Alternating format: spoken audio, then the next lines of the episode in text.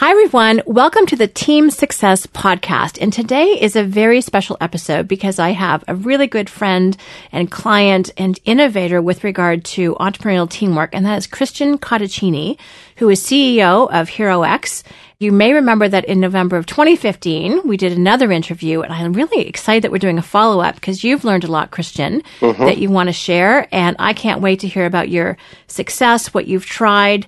Today, we're going to talk about management, and we're going to talk about the fact that you eliminated managers. I can't wait to learn more about that. Mm-hmm. Why you don't do performance reviews, how to work with millennials. You have what we would call a self-managing company, you're also what's known as an exponential organization, which has a few unique features to it. Uh-huh. So we're just going to explore all those topics in our own inimitable way and have some fun. So welcome, Christian. Delighted to have you back. Thank you. You're welcome.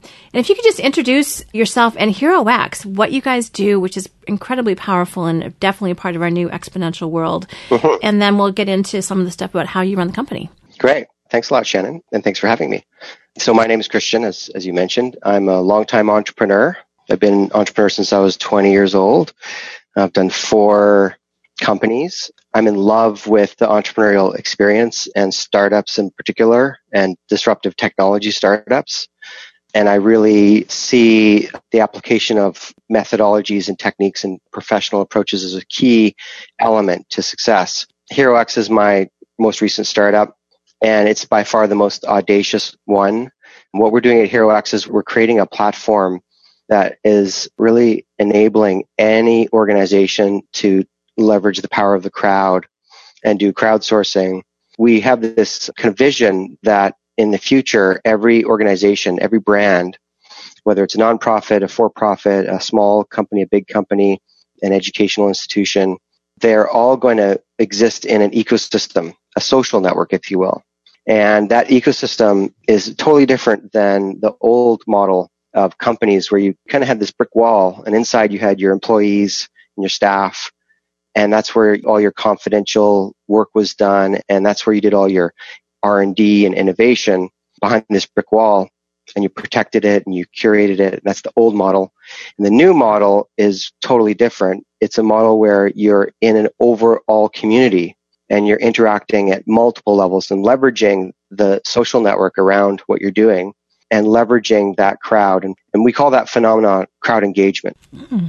Our platform is really a platform to allow brands to create a crowd, nurture a crowd, leverage the crowd, and create a multiplier effect around their brand, their mission, the cool work they're doing to attract amazing people and unique ability, as I know you know a bit about unique ability, and create a unique ability crowd around your organization. That's fascinating because it really requires a very different mindset than what people A have been educated in, B have their own experience with. There's a whole different way of thinking about business and about who's inside your company, who's outside your company, where you get ideas, how that flow happens in between. So you're talking about an exponential shift in thinking as well as behavior with this type yeah. of organization. And I haven't heard the term crowd engagement before. I really like that. Mm-hmm. Mm-hmm. Yeah, you know, engagements have been a big thing within organizations, but it's also a thing outside of organizations. And brands have already seen this. You know, they've got people who love their brand, but the whole idea that you can leverage them and give them an opportunity to participate, which to them is so exciting that they can actually be engaged and involved with the brands, the companies, the products, the services that they care about. And that's a big part of the future of work. I love it. So just so that people's recognition value is there, if you can talk a little bit about how old HeroX is and how your growth trajectory has happened and maybe even some crowd campaigns that people may be familiar with in terms of products. So HeroX is a spin-off of the X Prize Foundation. And my co-founder, Peter Diamandis, which many people have probably heard of, founded the X Prize organization. He's authored two bestsellers, Abundance and Bold, which are great books talking about the power of technology to create a world of abundance. You know, what I really love about Peter is he doesn't just talk the talk, but he's in action starting companies and creating organizations to make what he's talking about happen. Mm-hmm. Many people might know about the Abundance 360 conference that he runs annually, which is really an amazing experience and really a game changer for those that attend. So I met Peter about four years ago after I sold my last company to Dell when they were going private.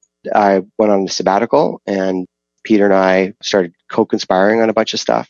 And I made the mistake of telling him I was doing a new startup in the realm of crowdsourcing. And he leans over and he goes, you know, I've got this project that I've been dying to get off the ground at X Prize. Maybe there's a tie-in. So long story short, the idea that we could take what X Prize has done and digitize and democratize it was just a really great tie-in to what I already saw in the market as an opportunity. And so we joined forces to create a spin-off of X Prize called HeroX. So we've been doing this for about three and a half years and we've had a great success.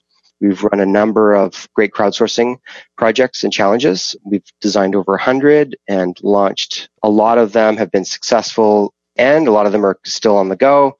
And we're really scaling that model up. You know, the whole idea starts without getting into too much of the history because uh, crowdsourcing has a, a long history. It actually spans back to the 1700s. Wow. And I have a cool white paper on that as well. But basically, the whole idea here is you, rather than trying to figure out the problem yourself, you share the problem and the guidelines that a solution and innovation would meet. And then you incentivize mm-hmm. the crowd mm-hmm. openly to solve that problem. Peter did that famously with the Ansari X Prize, which is the $10 million prize for the first reusable spacecraft. And he did it at a time when NASA bragged about how it cost billions of dollars to get anything done. So $10 million was like nothing. And when he announced it, people just looked at it and said, there's just no way anybody's going to be able to create a spacecraft for $10 million. And in fact, it happened. Right. And it's really opened up the entire space industry for entrepreneurs. And it's been an amazing transformation. Mm-hmm. So we're a platform that lets you tap into that capability. Very powerful. And are there any crowdsourcing projects? What are the, some of the ones that you found most interesting or most stimulating or exciting that you've worked on? Well, geez, there's a lot, and they span a broad range, as I said, nonprofit and for-profit and government and just regular business. But I'll give one really great one, which is actually a gold company, Integra Gold. I met with them and they were like, we really like to do some crowdsourcing. We really want to shake up our industry and really be innovative. And, you know, they obviously had connected with Peter and had sipped the exponential Kool-Aid, if you will. so the question was, well, how can a gold mine company leverage exponential technology?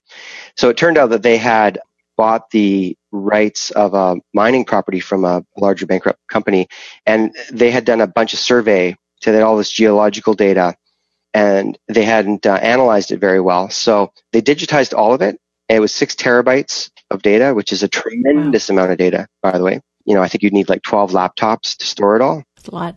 They put it online and they put up a prize and they asked people if you can help analyze this data and discover where the likely gold reserves are in this property to this level of quantitative and objective measurements, then you'd win the prize if you think about it, that's a tall ask. I mean, it's a lot of very technically specific, you know, have to know geology. You have to be able to manage six terabytes of data, which is a problem upon itself. And then you have to apply some real innovation like deep learning or AI or supercomputing or data science.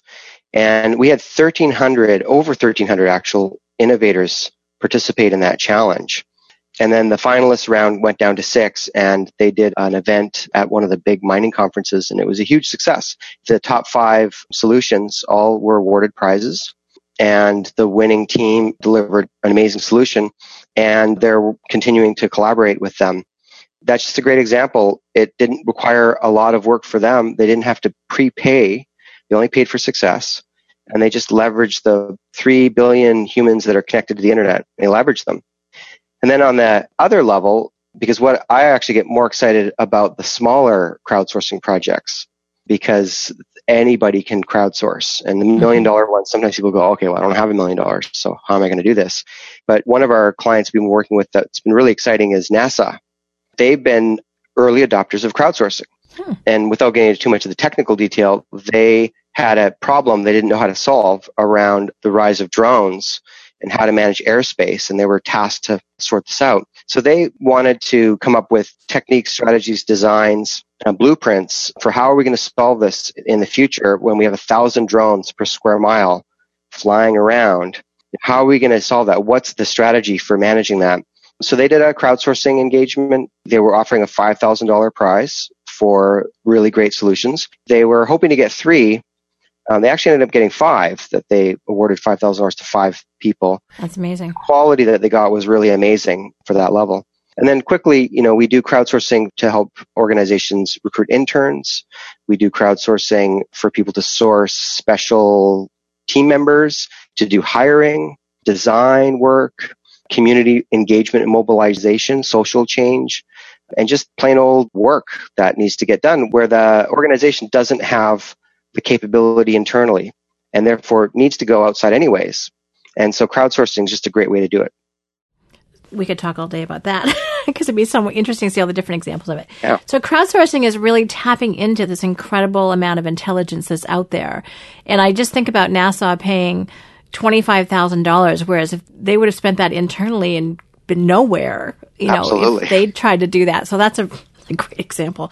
And it also gives me some confidence that there is a strategy for how do you deal with a thousand drones per square mile. So that's, that's actually quite encouraging to me. I quite appreciate that. Uh-huh. So you've been creating an organization around making this happen. And one of the things that's really kind of impressive to me is just there's a lot of input that your team has to deal with. There's a lot of direction you have to give to your customers, your clients in terms of how they organize a campaign, how they organize what the prize is and what the constraints have to be. And there's a lot of, a lot of exchange that has to happen.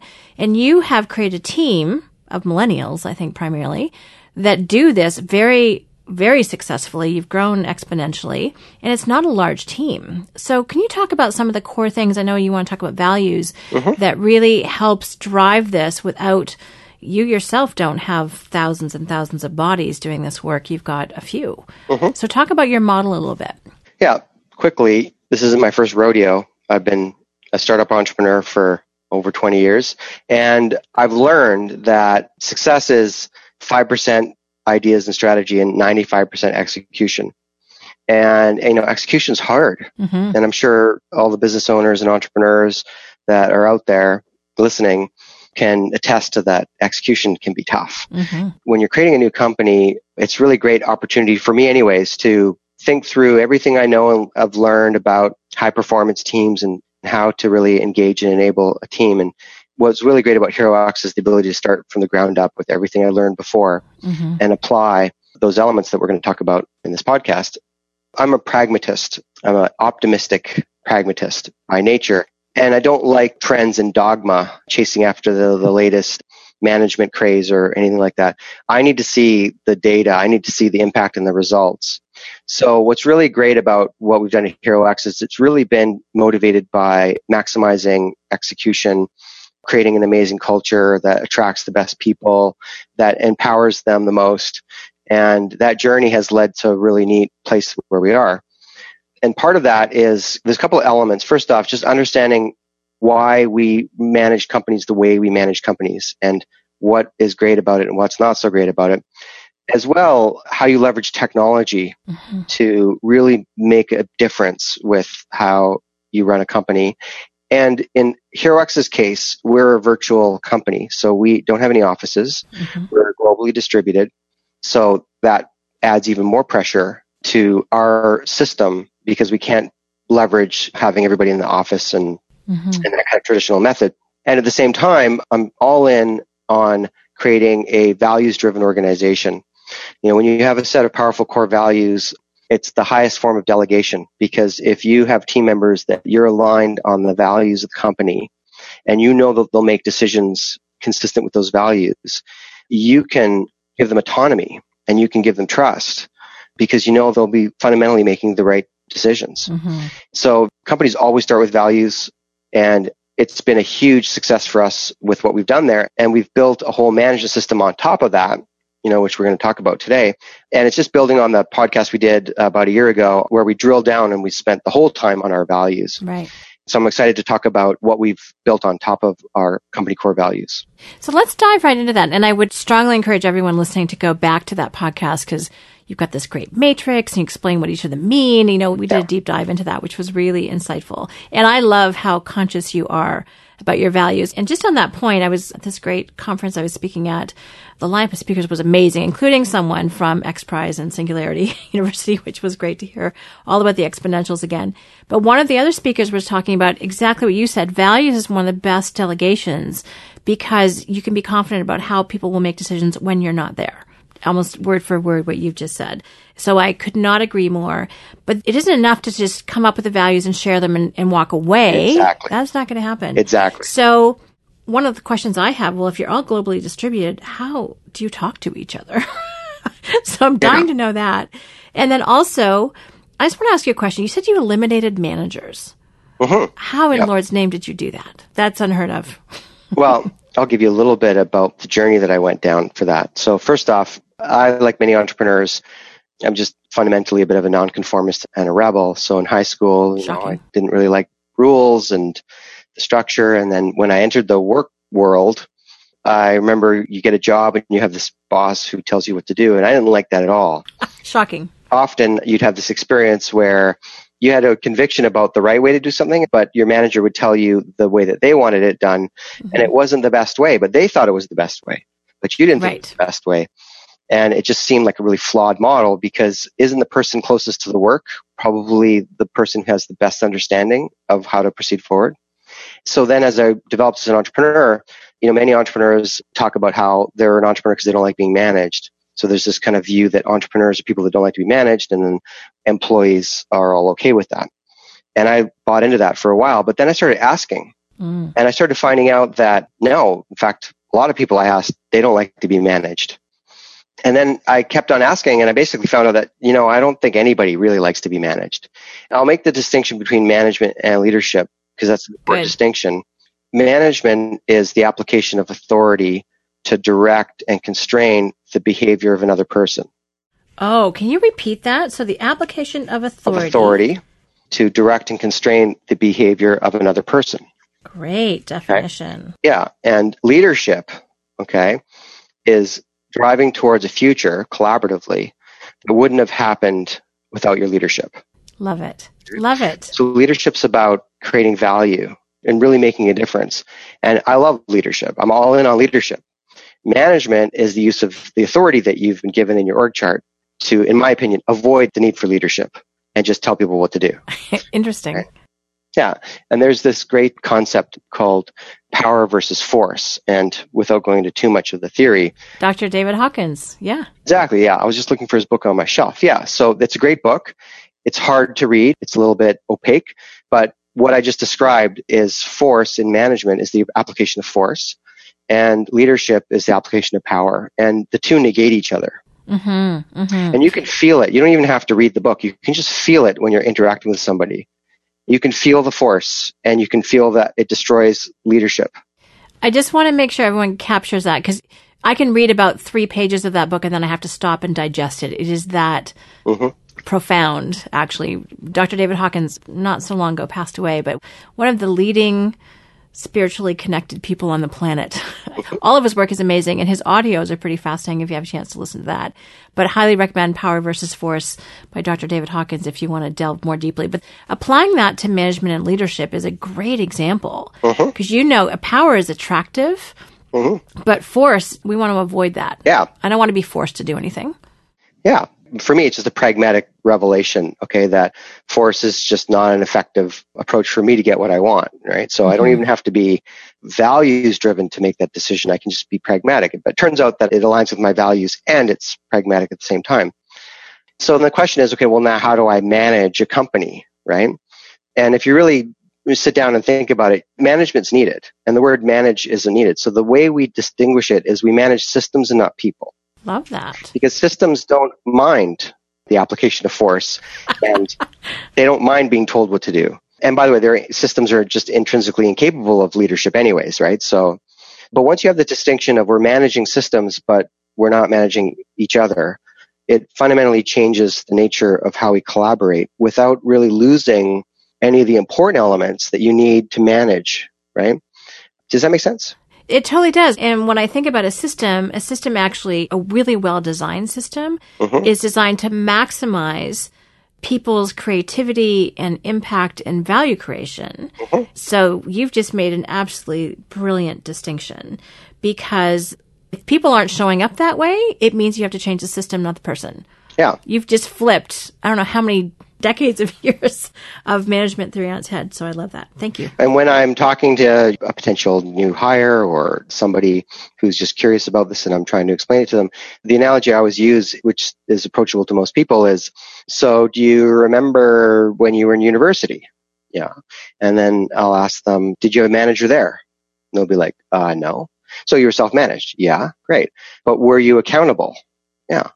And did you have a, a, structure that created that accountability and transparency and allowed your performance to be maximized? And yeah, you know, I'm not saying every university is a perfect environment or that the university system is perfect, but it's just a great example of self-managing that a lot of people have experienced. Mm-hmm. The approach for universities evolved over 2000 years. So it's interesting to see how that's landed there. Whereas the modern corporate world is really designed around a book called Scientific Management, which was published in 1911 mm-hmm. by Francis Taylor. Mm-hmm. I've read the book and it's actually a really good book and it's got really great insights if you look at when he talks about management as managing systems right. and not people. He does.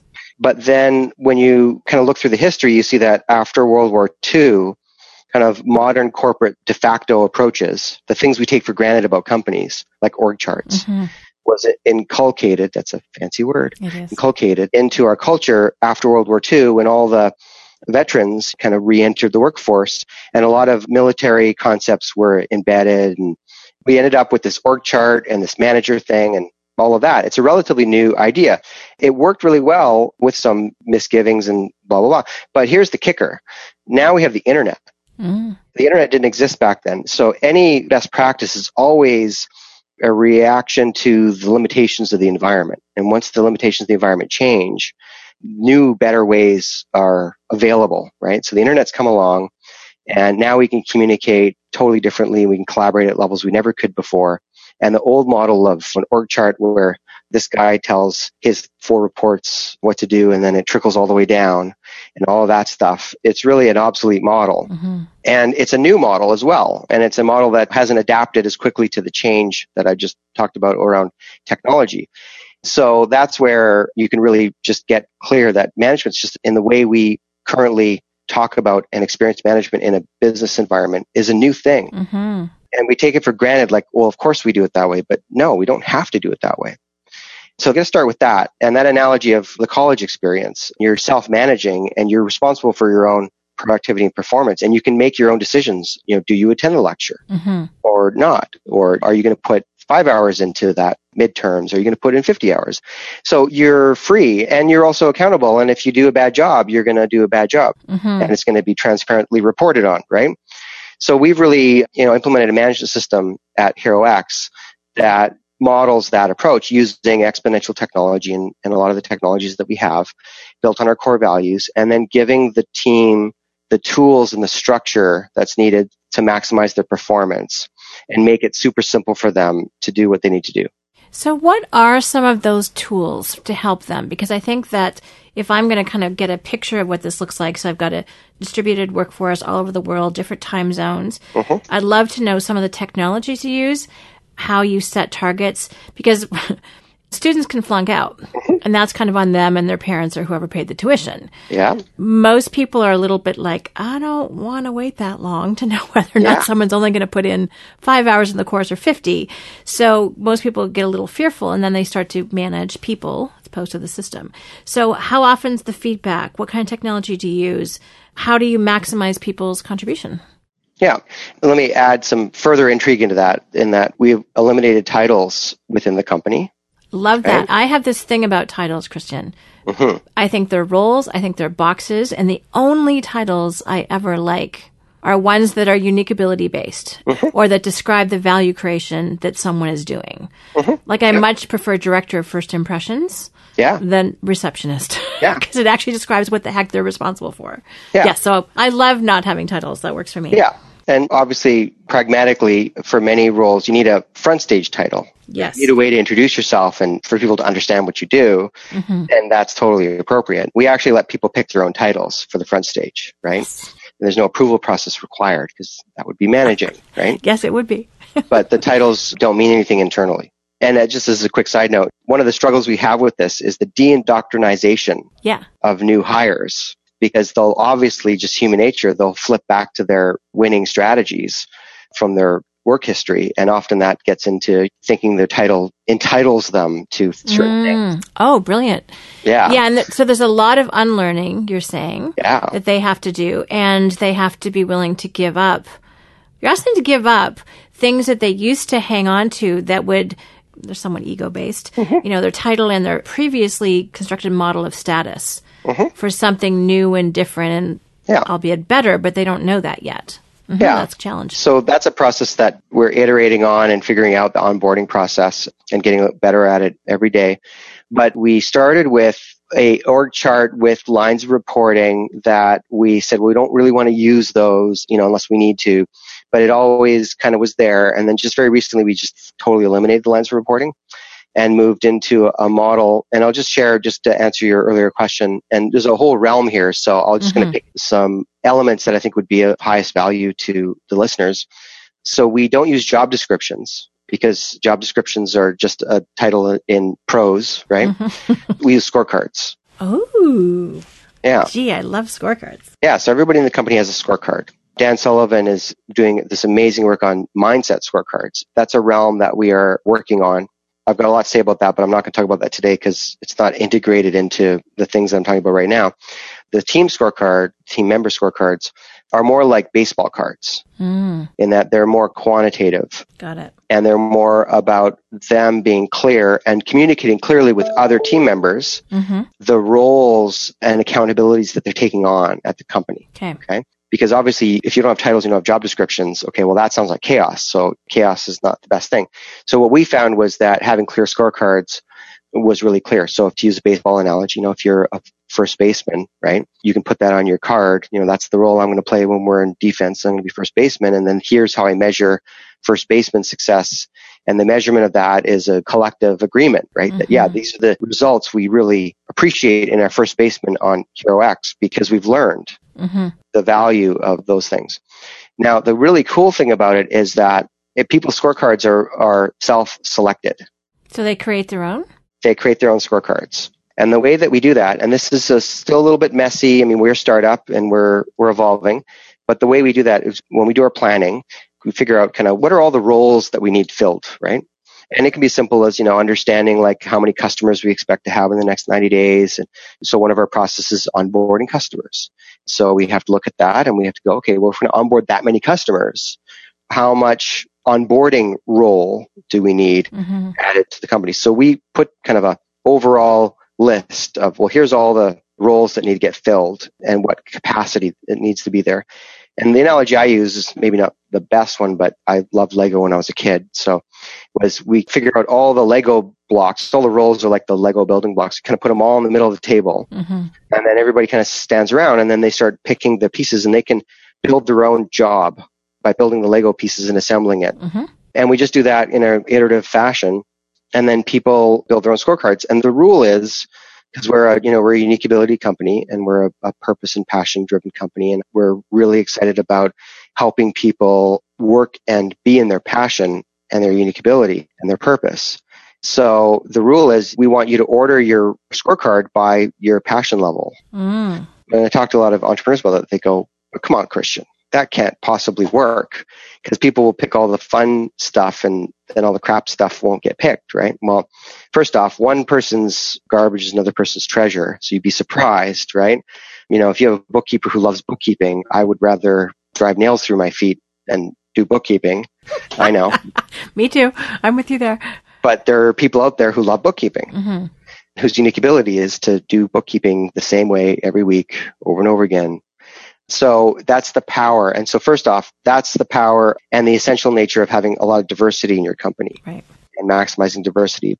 And the other thing is that people genuinely, especially if you've got an engaged team that care about the mission and care about what the company's doing, people take a tremendous amount of accountability. Mm-hmm. So they're deeply caring about who should have what on their scorecards. So without lines of reporting, there's already a collaborative effort to work together to figure out who should be doing what.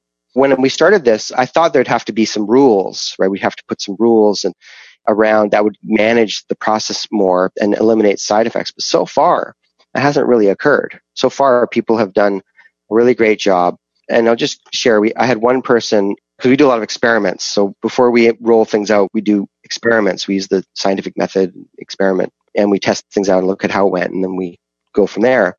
So when we did this new self-managing, self-building scorecard, I took a couple of people and I went through it with them. One person had a job very much on the backstage, very administrative and stuff like that. When she picked her scorecard, it was all front stage in a totally different role.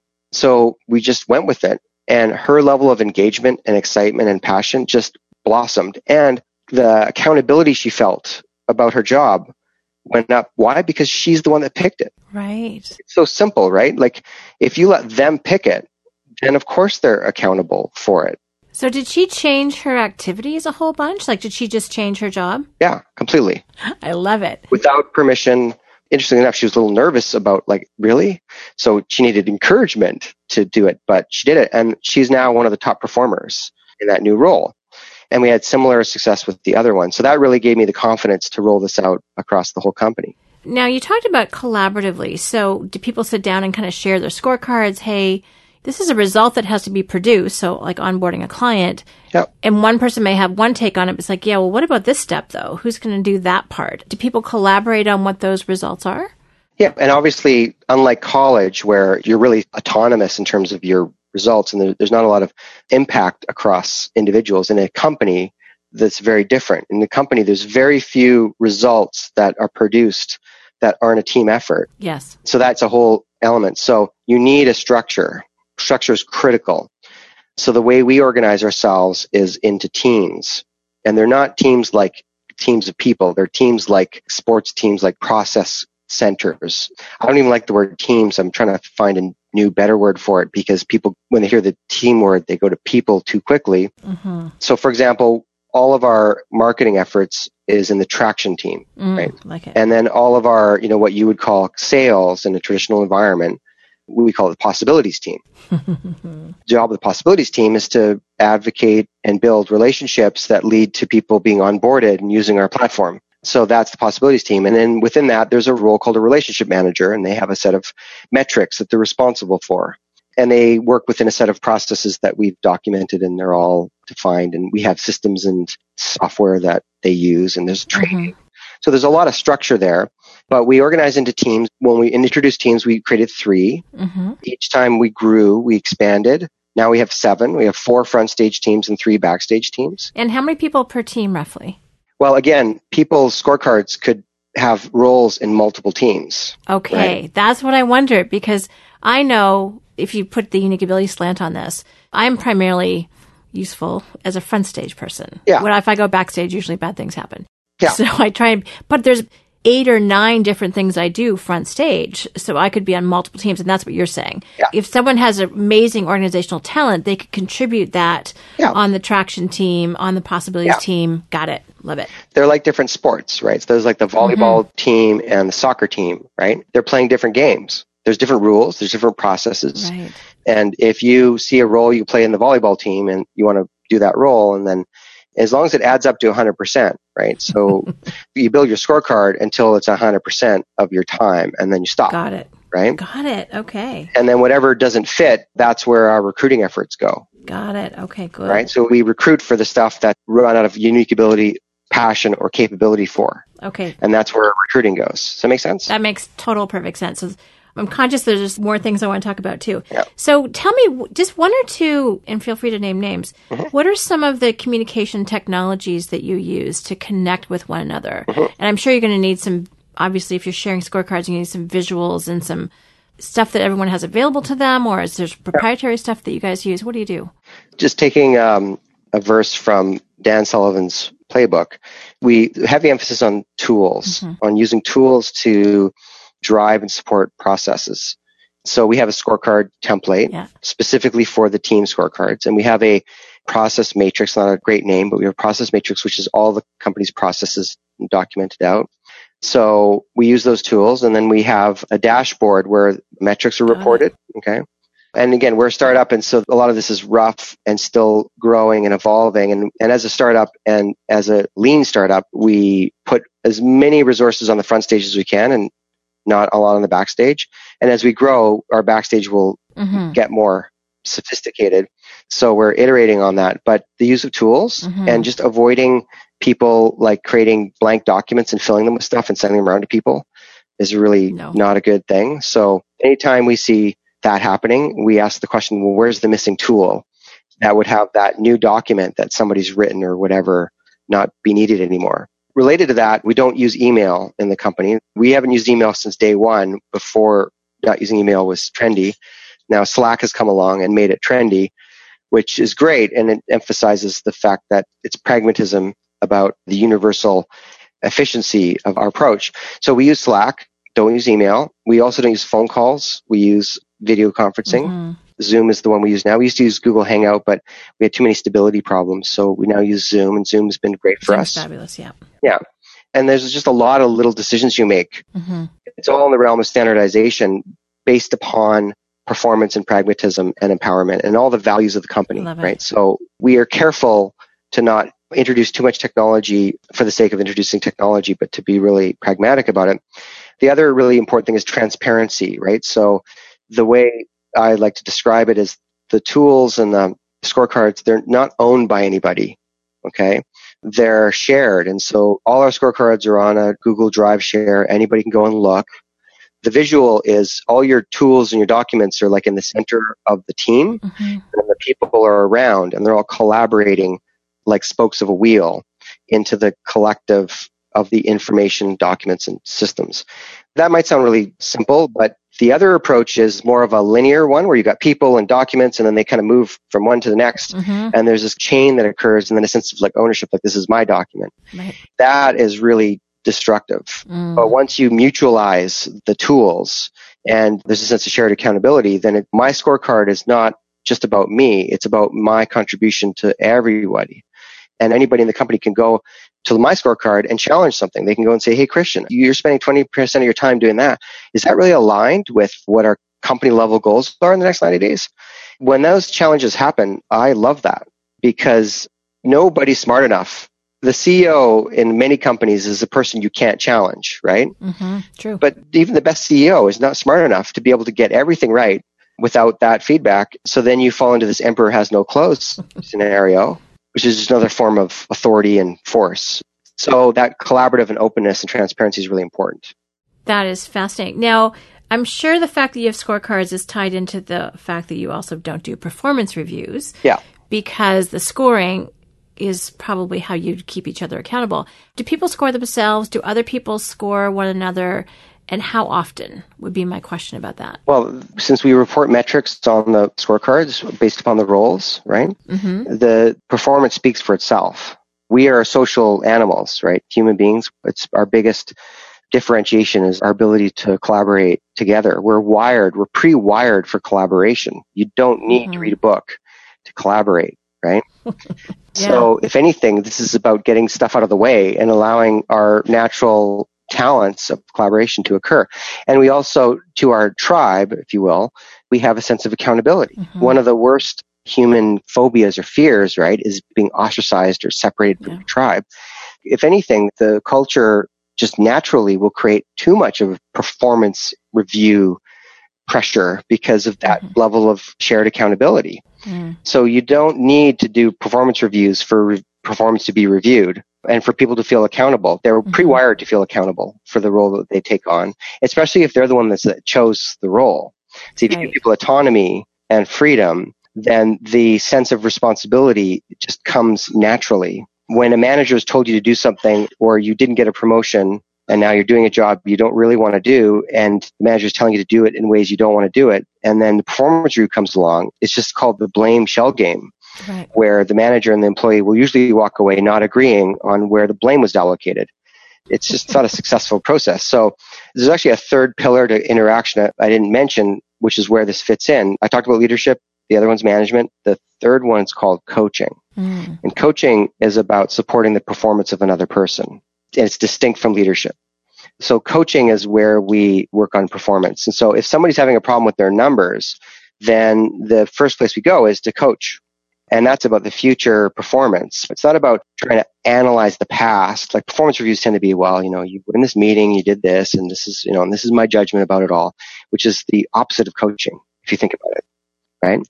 Yeah. Our definition of coaching is you're asking questions to help clarify people's own wisdom and learning and knowledge and to bring it to the forefront and to help clear away the clutter. That's really what coach yeah. does. Mm-hmm strategic coach mm-hmm. so that they can figure out their own answers and then mm-hmm. get to where they want to go. So exactly yes. because just like in a sports environment, the way one pitcher pitches versus another, it's based upon that person's specific biology and physiology. There's no one size fits all.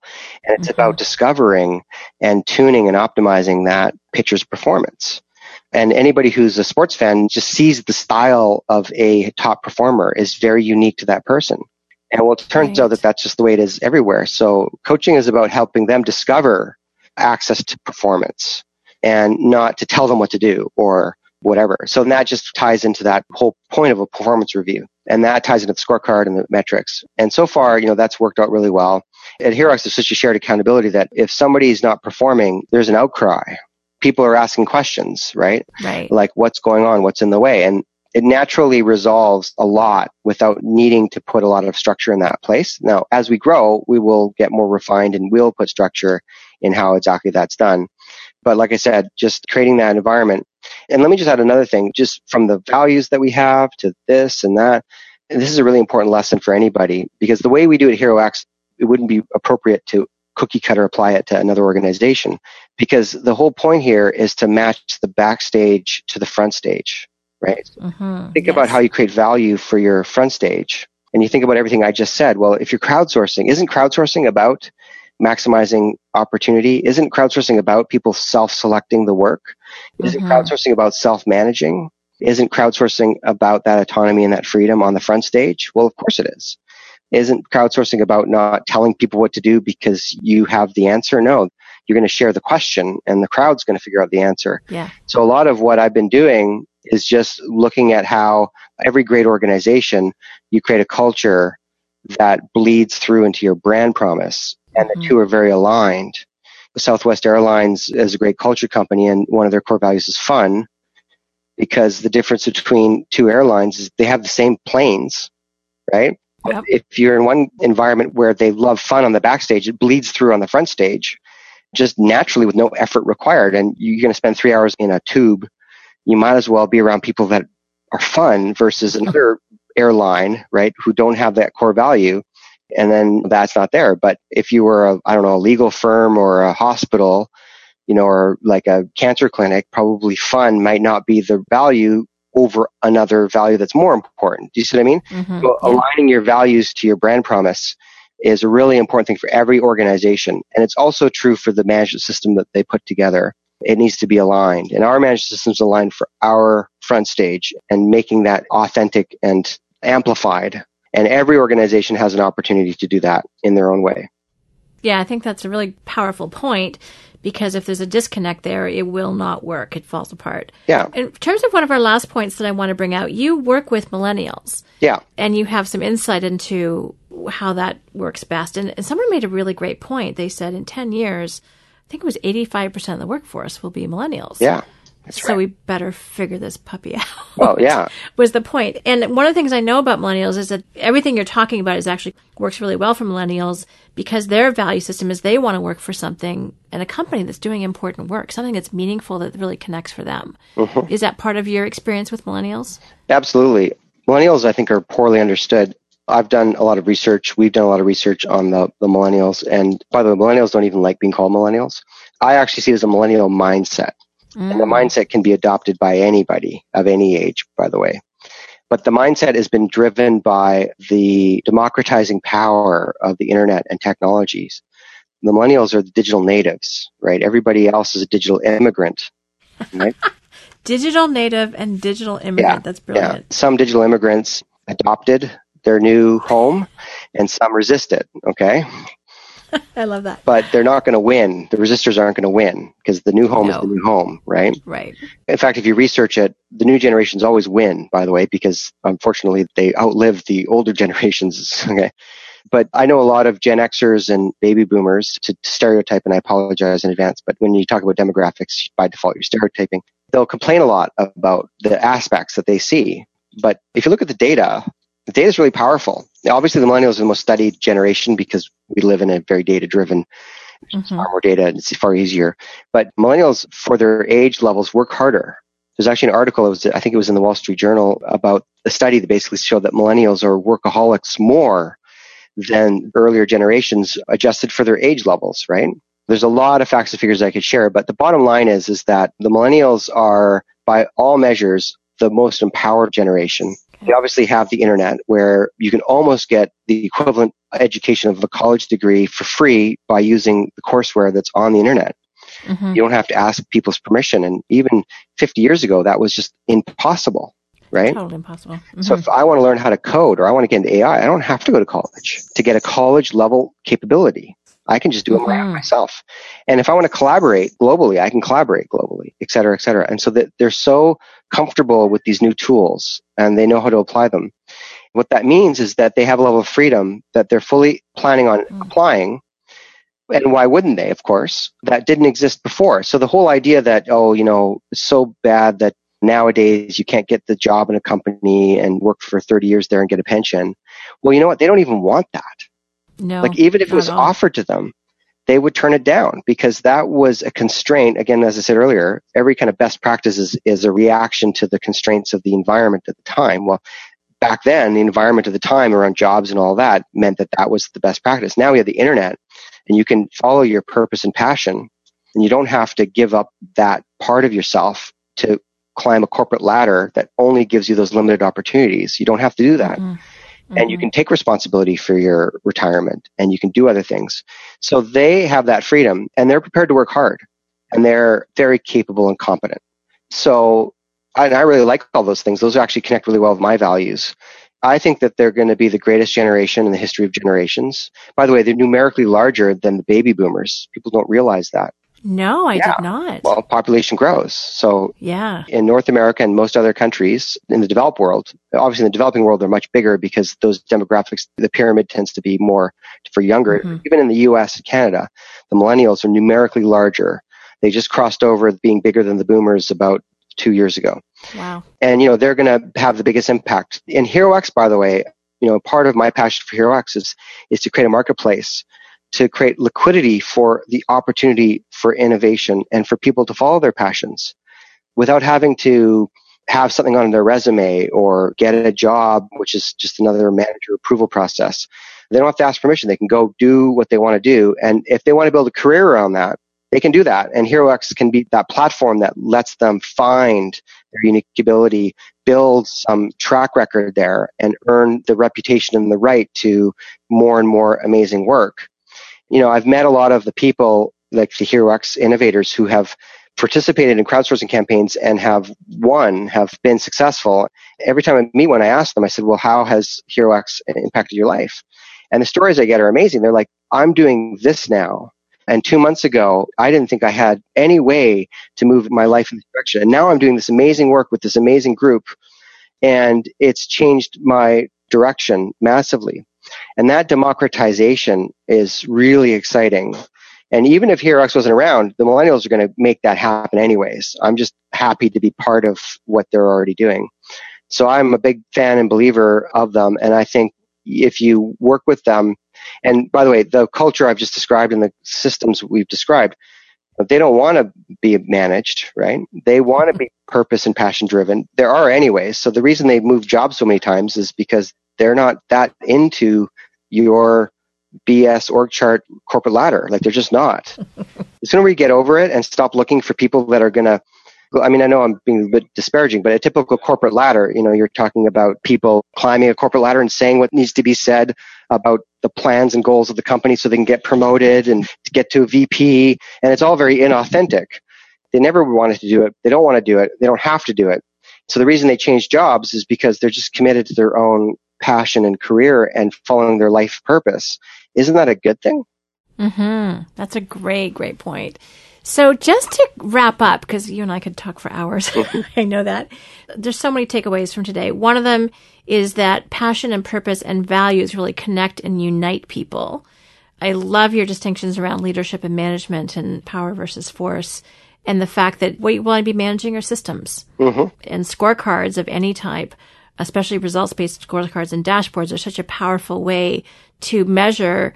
It's amazing that you can actually do away with performance mm-hmm. appraisals and all of those things that most managers hate anyway. Mm-hmm. That's the least favorite thing they do is like, oh, filling out performance appraisals. Mm-hmm. We've been looking for a new and better way for a long time, but actually eliminating them sounds pretty good to me. Mm-hmm. So I'm getting this picture of this very different, but very data driven, systems driven, unique mm-hmm. ability focused, collaborative community mm-hmm. is kind of, if I'm going to put some words around to summarize what you've talked about, that's really inspiring. So most people have a few forays into community type stuff. Mm-hmm. But what are some either key principles or takeaways that you would advise other companies? And I know in the workshops you've had lots of conversations with other people saying, how do you do that? Mm-hmm. So what are one or two or three things? Do this, don't do that. What's some of your coaching for us? Peter Diamandis and Salim Ismail at the Exponential Organizations. He wrote a book called Exponential Organizations and, and Singularity and that whole community has been talking about exponential technology and how the rate of change is accelerating. And I spend a lot of time in those environments and I talk to a lot of entrepreneurs and it often lands as a disruptive threat, right? And they're oh, often, oh they feel some angst and it's not necessarily a bad thing. I mean, change comes from inspiration or desperation, right? But they often ask the question or they're left with the question, what should I be doing as a leader of an organization? My argument would be, look, the disruptive change, obviously it's a net benefit to the world. But the reality is the idea that you can, even at an individual level, learn what you need to know in college and then apply that over 30, 40 years and retire, right? That's been gone for a long time. So learning and growing is a best practice. Mm. and adapting to the changing needs is a best practice. And it's a best practice for almost every organization. You know, i haven't talked about that too much in this context but one of the key drivers of this whole thing has been creating an organization that is maximally adaptive. Okay? Mm. the way that this organization works is like yes i provide leadership and yes i set goals and yes i set direction and that's on my scorecard and i take that job very seriously and i'm pretty good at it because it's my unique ability. But at the same time the company it's not even self-managed it's self-led in a certain sense because we have a big commitment to continual improvement which i didn't talk about in this podcast today and that's a whole other realm but that's a huge element. And so mm-hmm. that continual improvement happens all the time at HeroX Therefore, my company is self-adaptive and they mm-hmm. don't have to go up to the org chart to get approval to change the way we do things. The processes are naturally adaptive. One of our rules is that we're a very process driven company because process is how you absorb the collective learnings from the past, right? Okay. But our rule is if the customer's needs aren't met through our processes, stop following the process. Right. Okay. But there's an obligation now. So if you have to go off process to do what's right for the customer, please do that. But now you need to take that back to the process owner and you need to provide that data. And you need to say, mm. this is where it didn't work. And then we look at that. And we actually, we have a, a board called the hassle board where people post hassles. And that's a hassle, right? Each of those hassles is now an opportunity for us to improve the process. And again, because there's no org chart, okay, we're maximizing for empowerment out to the front stage for that process to naturally evolve and adapt. So I've created an, an organization to the best of my ability so far that is self-adapting in a Darwinian kind of sense to changing environment. And so I think the idea that the senior people have to get on the disruptive curve and they're the ones that have to go to singularity university and they're the ones that have to talk to the consultants and they have to figure out that so they can tell their people what to do. You just fundamentally miss the point right? It's flawed. I mean look at blackberry like rim right? They saw the iphone coming from a mile away. They had years and years to adapt to it. The top down strategies failed over and over again and now they're basically toast. Blockbuster even before netflix was netflix it was super simple to look at the streaming bandwidth required for video and see how it was growing and predict when streaming to the house would be a thing. Blockbuster had 10 years notice and they're bankrupt. Kodak, Kodak invented the digital camera. I know. And they're bankrupt. So it's not about the disruptive change externally. They're bankrupt not because they didn't ride some external trend. They're bankrupt because internally they didn't have the structure that allowed adaptation to occur. And that's the biggest impact that organizations need to think about. People go, Oh my God, but that sounds so much. I'm like, no, it's not. And here's the analogy I use. I go, look, if disruptive change in your industry is the bear chasing you, you don't have to be faster than the bear. You just have to be faster than the competitor beside you who's running away from the bear.